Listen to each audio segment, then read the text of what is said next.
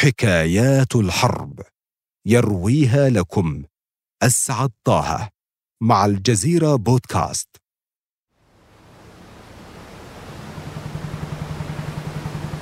لقد انتهت مهمتنا هنا. لا يمكنني الاقتراب أكثر من ذلك. توجد صخور ستعيق حركة القارب. سيكون عليك أنت وعائلتك النزول هنا وتسبحون حتى تصلوا إلى الشاطئ. هل أنت مجنون؟ ماذا يقول؟ ولدي هذا عمره أربعة أعوام. وهذا عام واحد. لن أنزل هنا مع أبنائي. كيف نستطيع أن نسبح في هذه الأمواج كل هذه المسافة؟ ستساعدكم سترات النجاة في السباحة. مستحيل. لن أخرج للسباحة مع أسرتي. أعدني إذن إلى تركيا. لا رغبة لنا في أن نموت هنا. ليس أمامنا خيار آخر. ستنزل أنت ومن معك من على متن هذا القاع. ماذا تفعل؟ سواء راق لك ذلك أم لم يرق. يا مجرم! وها هم أبناء ابني! ابني! ربما لم تمر بكم هذه الحكاية من قبل. إليكم ما جرى. نحن في صباح يوم ربيعي من أيام مارس آذار لعام 2011 وفي مدينة حمص السورية الجميلة الذين صمتوا لعقود الذين صمتوا منذ ولادتهم قرروا التمرد. الأجواء ملبدة بالغضب والثورة. لم تعد معارضة النظام همسا بل ثورة لها صوت مسموع في الشوارع. من جامع خالد بن الوليد التاريخي تنطلق المسيرة وتعلو الهتافات. الله سوريا حرية وبس. في الحقيقة كانوا يردون على هتافات مؤيد النظام. الله سوريا بشار وبس. ثمت صيدلية في حي بابا عمرو. يمتلكها شاب صيدلي اسمه أحمد التركاوي. أحمد في دهشة. المتظاهرون المارون أمامه تجاوزوا في هتافهم كل الخطوط الحمر. إنهم يعلنون أن الشعب يريد إسقاط النظام. هكذا علانية. من كان يصدق أن تتطور الأحداث لهذا الحد؟ كان من الطبيعي أن ينتفض الشارع السوري مطالبا بالتغيير. مطالبا بالحرية والعدالة. بالحرية من ماذا وأي عدالة تطلب؟ ألا يوجد عدالة في سوريا؟ ما رأيك أنت في هذا الأمر يا دكتور؟ ماذا ترى في هذا الشأن؟ دكتور أحمد؟ ها؟ لا أعرف. كل ما أخافه هو أن يدفع الأبرياء ثمن كل هذا. أرجو ألا تحدث خسائر. تقصد الخسائر الاقتصادية؟ أم تقصد الخسائر التي قد تحدث جراء التخريب في الممتلكات؟ الخسائر البشرية. أخشى أن تحدث خسائر في الأرواح. أحمد لا يشارك أحدا فقط يراقب الموقف. بعد شهرين تقريبا أي في مطلع مايو آيار تشتد الاشتباكات بين قوات الأمن والمتظاهرين. يسقط الضحايا. لا يعرف أحد عددهم. لكن الجميع يعرف أن الدم يغري بمزيد من الدم. أحمد لا تقترب من النافذة أرجوك. الصراع يحتدم. إنها أشبه بحرب الشوارع. لا تخف يا صغيري أنا بجوارك. أرجوك يا أحمد ابتعد عن النافذة حتى لا يصيبك مكروه. الإصابات تتزايد. يا رب سلم. يا رب سلم. يا رب سلم.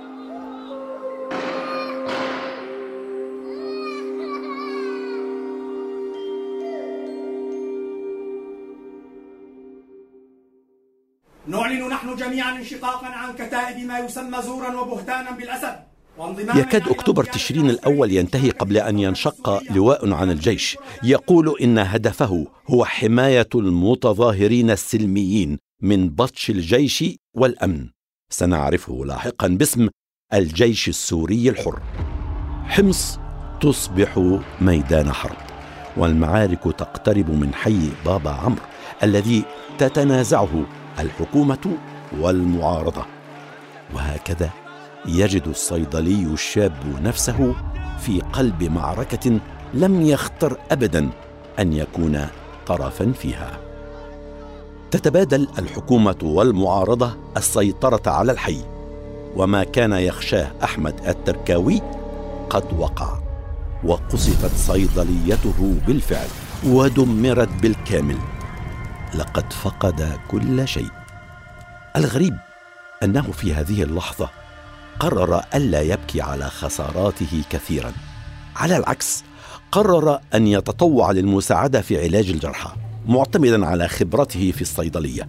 لكن بعد أيام تنفد الضمادات يقوم مع زملائه من المتطوعين بتحويل بقايا الملابس الممزقة إلى ضمادات طبية.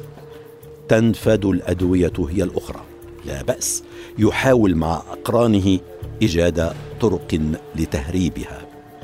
أنا عندي الحل. أنتم تعرفون أن القرى في ريف حمص متداخلة بين سنة وعلويين ومسيحيين ومعارضة وموالاة. نعلم ذلك. ونعلم أيضا أنها تبدل ولاءاتها بين الصباح والمساء. ففي الصباح تكون موالية لنظام الأسد. تفتح المؤسسات الحكومية والمدارس تعلق صور الأسد الأب والابن على الحوائط. يرفرف العلم السوري ذو النجوم الخضراء والألوان الأحمر والأبيض والأسود وتبدو كأي قرية أو مدينة سورية قبل الحرب. وفي المساء تتحول القرى نفسها سرا إلى مركز تهريب للغذاء والدواء والسلاح. اذا فلنتحصل على حاجاتنا من هناك. لا يهتم أحمد كثيرا بأمر السلاح. معني هو بالأدوية والغذاء. يحارب معركة الحياة. لكن ريف حمص المسكون بمزيج من الولاءات والطوائف الدينية أشبه ببرميل بارود ينتظر الاشتعال. وقد كان واشتعلت الحرب. كان الأمر يبدو كما لو كان الجميع قد شرب من نهر الجنون. غير أن أحمد رفض أن يشرب منه. أنا لا أرى في الإنسان سوى أنه مخلوق جميل من صنع الله. مخلوق من لحم ودم وروح. لا أرى فيهم هذا البعد الذي ترونه أنتم من موقف سياسي أو معتقد. أنا أهتم فقط بحياة الإنسان. سلامة الناس علاج الناس. لا يشفع له ذلك لدى أجهزة المخابرات. يصنف على أنه عنصر مناوئ. لكن الحكومة لا تحب من يشاركها قتل أعدائها. فما بالك بمن يعالجهم؟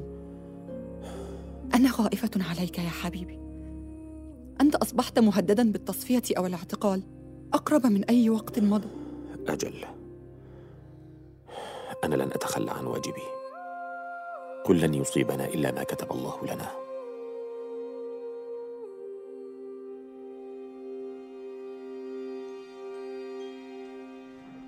تحاصر المدينة. تستعد القوات الحكومية للدخول إلى البلدة القديمة. تدرك قوات المعارضة التي انقسمت على نفسها أن ليس أمامها إلا الرحيل أو الموت. وبالفعل. بدأت صباح الأربعاء عملية خروج المقاتلين والمدنيين من الأحياء المحاصرة في حمص بموجب اتفاق غير في مايو آيار من عام 2014 توافق المعارضة على الانسحاب من حمص. ويصبح دخول أجهزة الأمن والمخابرات المدينة وشيكا وتصبح تصفية التركاوي أو اعتقاله مسألة وقت لا أكثر. يقرر الهروب. الاتفاق الذي تم التوصل إليه بين الحكومة والمعارضة وبرعاية الأمم المتحدة يضمن لمن يريد الخروج من المدينة أن يخرج إما إلى الأردن وإما إلى مناطق تحت سيطرة المعارضة. اختار أحمد الخروج هو وأسرته من حمص إلى الأردن. برعاية الأمم المتحدة والصليب والهلال الأحمر يغادرون المدينة في حافلات. نظن أنه نجا لكن حكايته لم تنتهي بعد. يصل إلى الأردن. يصبح هو وأسرته لاجئين في مخيم الزعتري الواقع في صحراء محافظة المفرق يندس بين 130 ألف لاجئ في مخيم مصمم لاستقبال 60 ألف شخص على أقصى تقدير. مخيم يعاني نقصا في إمدادات الطعام والأدوية والخدمات مكتظ بالمشاحنات والجرائم. لكن أحمد لا يكف عن تقديم المساعدة.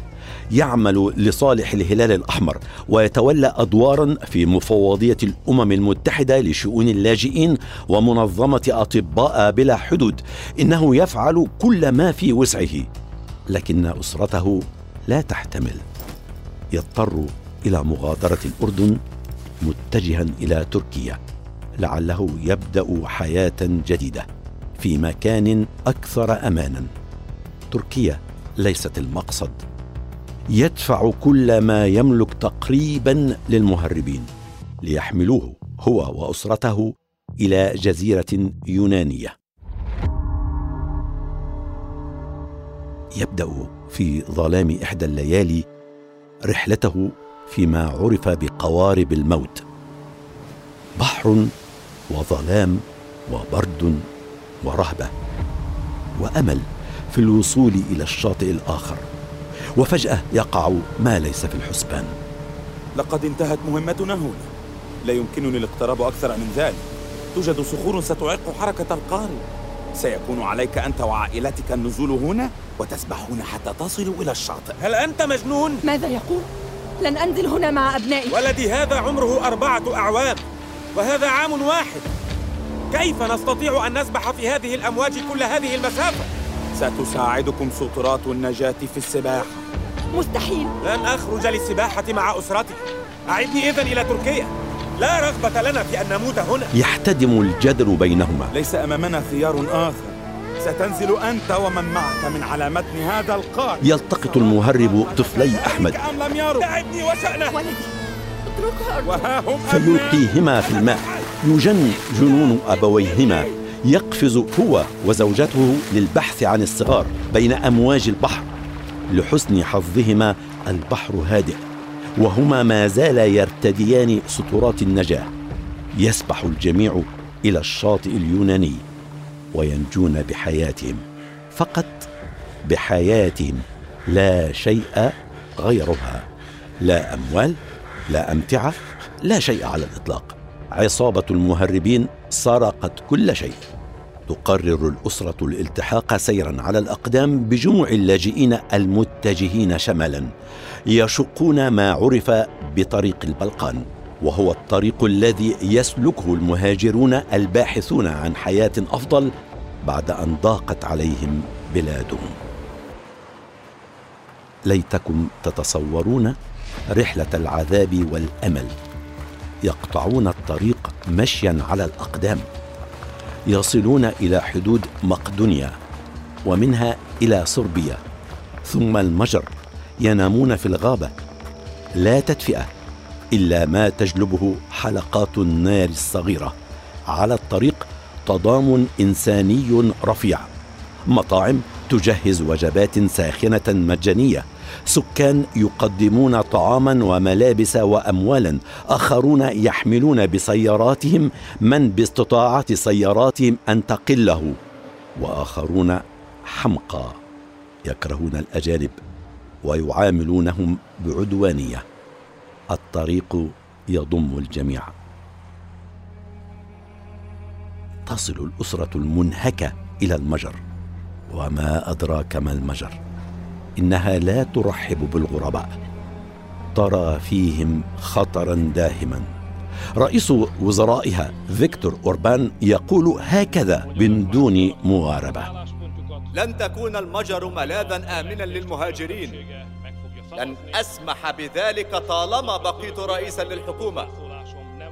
تنظر المجر بعين الريبة لهؤلاء الشرق أوساطيين الذين يهددون بحروبهم حضارة أوروبا المسيحية البيضاء كما يقول الساسة المجريون.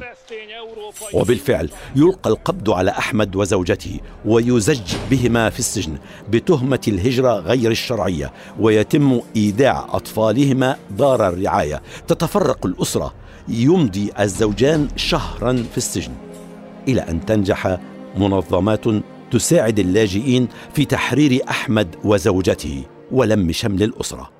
وبمساعدتهم أيضا استطاعوا استكمال رحلتهم إلى السويد. هناك عرف أحمد بعض الأمان غير أنه لا يكف عن المساعدة رغم ما يمثله ذلك من خطر على ملف لجوئه في السويد. إن الألم جعله معطاء يترك بياناته ورقم هاتفه على مواقع التواصل لمساعدة اللاجئين. في أوائل عام 2016 يتلقى مكالمة هاتفية وعلى الطرف الآخر لاجئون يواجهون خطر الموت في البحر المتوسط. يا دكتور أحمد نحن تائهون في البحر والأطفال يكادون يموتون من الخوف والبرد. اطمئن اطمئن لا تخف فأنا هنا للمساعدة. افتح خاصية تحديد الموقع. من السويد وباستخدام هاتفه ونظام تحديد المواقع يقودهم إلى بر الأمان. يرشدهم بحسب الاحداثيات يؤسس مع متطوعين آخرين المنظمة البحرية للمتابعة والإنقاذ.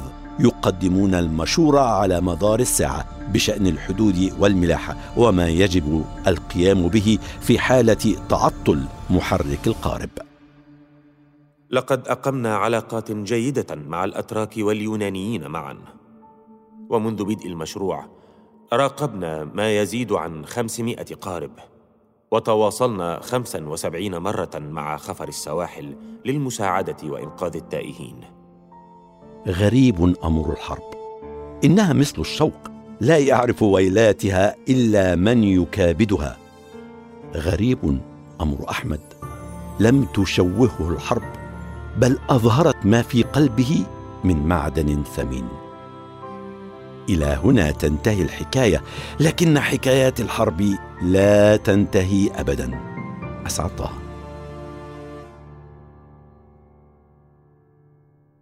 استمعوا إلى بودكاست حكايات الحرب عبر أبل بودكاست وجوجل بودكاست وساوند كلاود.